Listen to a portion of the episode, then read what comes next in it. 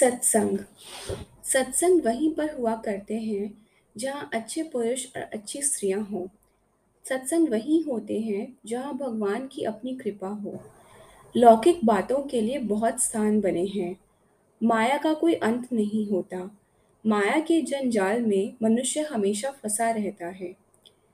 इसलिए उसे अपने अध्यात्मवाद के लिए थोड़ा सा समय अवश्य निकालना चाहिए। सत्संग में सत्य का निरूपण होता है।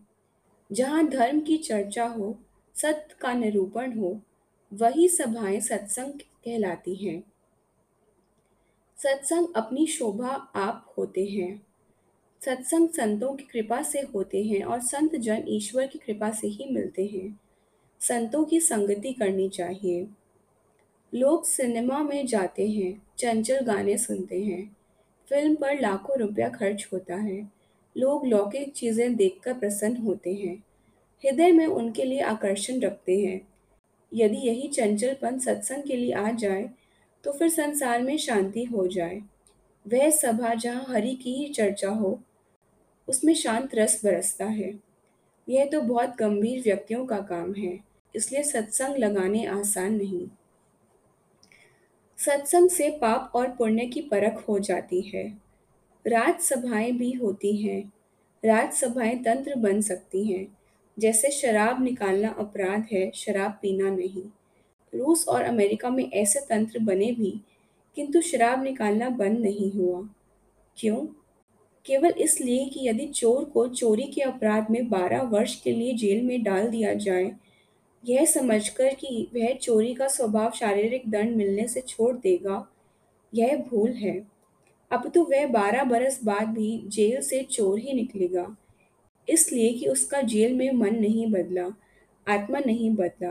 अर्थात अर्थात राजसभाएँ मन की वृत्ति को नहीं बदल सकती। हमारे देश में अधिक लोग शराब नहीं पीते, कारण कि यहाँ संतों का प्रचुर प्रभाव रहा है। यह कोई पानी का ही प्रभाव नहीं, अपितु धर्मों का प्रभाव है। मनोवृत्ति बदलना सरकार का काम नहीं। सत्संगों में ही मनुष्य सुधरता है। जब तक मन में पाप का भय पैदा न हो, तब तक मनुष्य सुधरता नहीं। सत्संग से ही मनुष्य के मन में पाप का भय पैदा होता है। सत्संग की सबसे बड़ी बड़ाई यही है कि आत्मा बुराई को बुराई समझने लग जाती है। सत्संग सब जगह लगना चाहिए। जीवन को सुंदर बनाने के लिए धर्म का बड़ा महत्व समझा जाता है।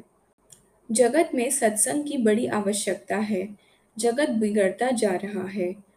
यदि यही स्थिति रही तो इसकी क्या दशा होगी? दुख और आश्चर्य की बात है। गांधीवाद धर्म के साथ शुरू होकर प्रचलित हुआ।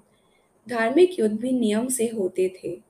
सूर्य चढ़ने से पहले और छिपने के बाद युद्ध नहीं होते थे। शत्रु पर चोरी से नहीं, अपितु सूचना देकर आक्रमण किया जाता था। गांधी जी ने इस धर्म को अपनाया। अपनी पीठ पर कोई लाठी मार दे और फिर मारने के लिए कंधे पर मुक्का भी न मारा जाए, यह कितनी बड़ी बात है। संतों के कर्मों से ही भारतवर्ष शांति का संदेश देता रहा है। हरि कृपा से सत्संगियों अथवा संतों में बड़ा प्रभाव होता है। बिना हरि कृपा के संत नहीं मिलते। संत बादलों का रूप है। उनकी भक्ति जल है, प्रेम जल जो चलता ही रहता है, रुकता नहीं। भाग्यशाली मनुष्य इस जल को स्वीकार करते हैं। माता सीता ने रावण से यही कहा था कि तेरी इस म्लेच्छ बुद्धि से ऐसा प्रतीत होता है कि तेरे इस देश में संत नहीं है। यदि कहीं है भी तो छुपे हुए हैं, उपदेश नहीं देते या तो उनके उपदेश पर नहीं चलता। सत्संग, स्वल्प और स्वादु सरस होना चाहिए।